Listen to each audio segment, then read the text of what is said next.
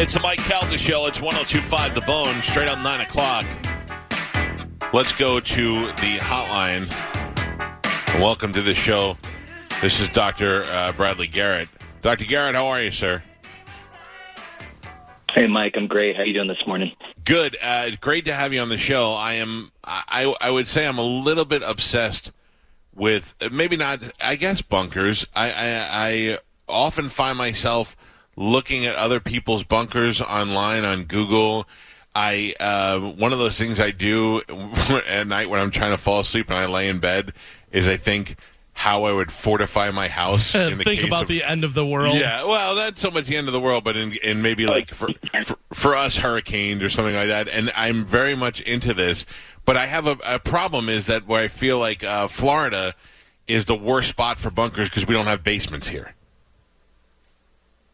Well, you know, tr- Trump's got a uh, pretty significant bunker under Mar-a-Lago, so um, I, I think he anchored it to the coral reef, actually, which is not a bad plan.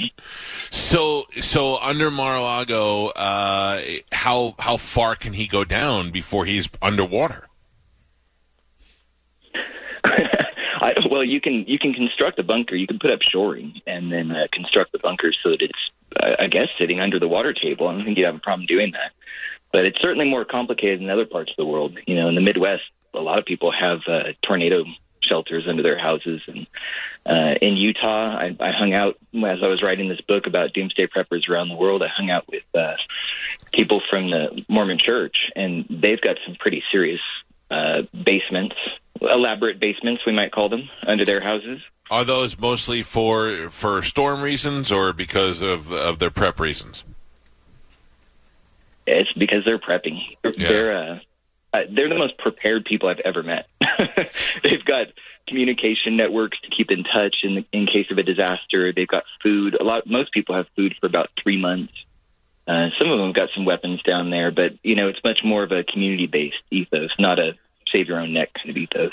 Dr. Garrett's book is Bunker Building for the End of Times. Uh, can you now? We've been through a bunch of teases for hurricanes here over the years. Um, we've had you know power outages and things along those lines, but now this pandemic sneaks up on us.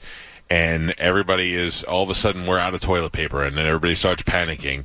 Give me an idea of what are the serious things that we should be thinking about that we're not thinking about when it comes to uh, the- you know the the people freaking out and the uh, maybe not the end of the world, but people freaking out for a disaster. Yeah, Yeah, well, uh, disasters are part of our lives, right? I mean, I'm, I'm staring. I'm in California. I'm staring at a fire, wildfire right now. I think is up to about thirty thousand acres. Jesus. uh, and I've got my bug out bag ready, and you know I'm ready to ready to go at any time if necessary. Uh, but it's it's things like the pandemic, what we call uh, social scientists call black swan events, things that we absolutely could not expect, did not anticipate, uh, and catch us unaware. Those are the things that are really dangerous because it's not you know the human psyche is not built to prepare for things that we think are impossible. No one wants to donate time or money to that. And so we have to kind of change that thinking and uh, maybe start preparing for anything rather than something specific. A lot of the preppers that I that I spoke to, uh, they talk about a ripple effect, right, where one disaster leads to another, and we've seen a little bit of that with the pandemic, leads to Yeah. social unrest, and then you throw in a couple of natural disasters, and soon you're in the dark ages again.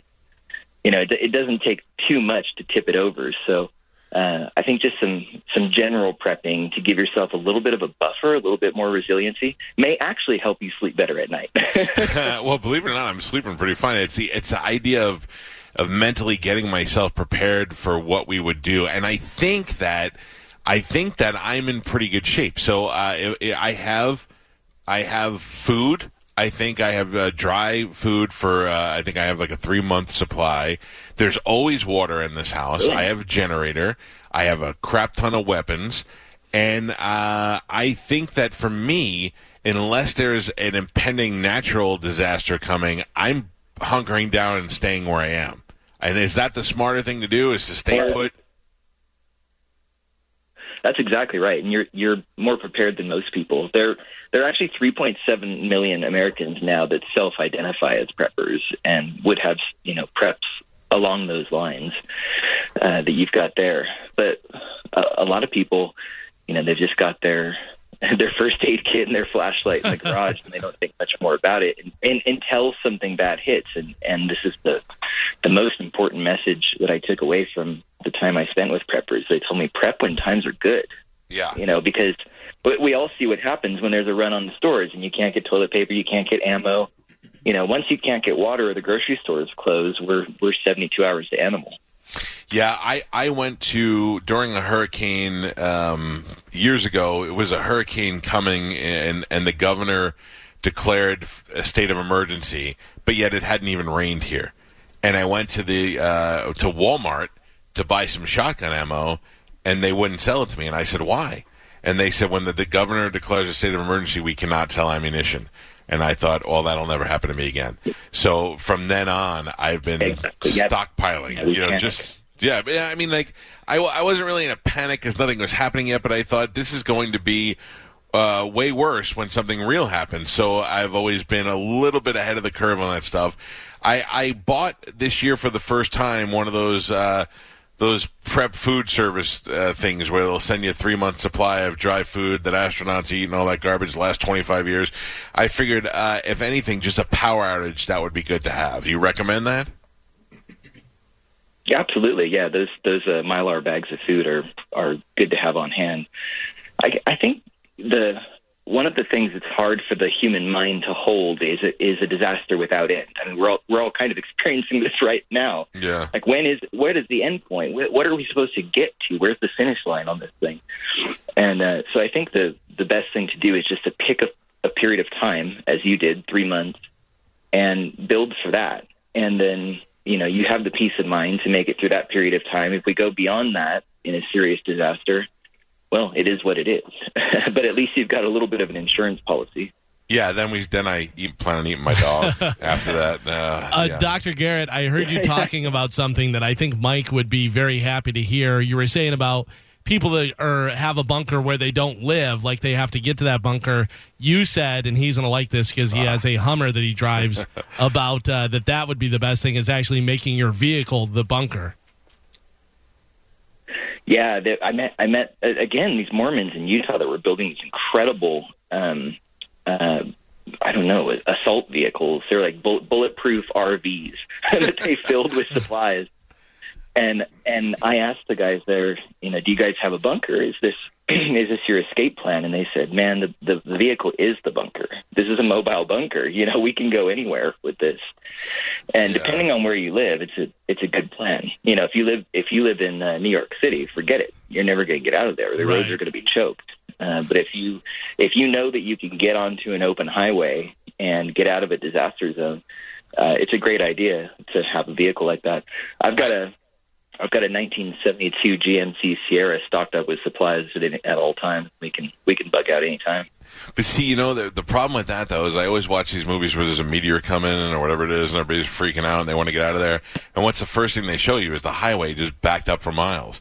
And in my case, I'm like, great, I'm not staying on the highway. I'm just going to get on the side of that road and drive over everybody in the Hummer. That's what it's made for. But also, I know I'm going to go, you know, uh, 22 miles and need gas. So now part of my problem is I got to carry, you know, a jet, uh, you know, a space shuttle filled with gas supply on the roof that easily makes my car flammable. So I'm, i go back and forth. Boy, I tell you, I'm very interested in this stuff, and especially with the times we're living in. The book is Bunker Building for the End of Times. Dr. Bradley Garrett, who, if you've not seen him before, you could just search him on YouTube and watch. Real, real interesting uh, stuff. I look forward to us creating the new society when everybody else dies off. You and I, Doc. Yeah, let's hit that reset button. Yeah, we could rule. We could rule. I won't even be mad at you. We'll divide up the continents. You take the east, I'll take the west, and we'll be fine. hey, pleasure to talk. We need to take some of the FEMA supplies. yeah, yeah, no yeah. kidding. Uh, pleasure to talk to you, Doc. Good luck with the book. Thank you very much. Have a great day, you guys. See you, buddy. Oh, I could talk to that guy for hours. Yeah.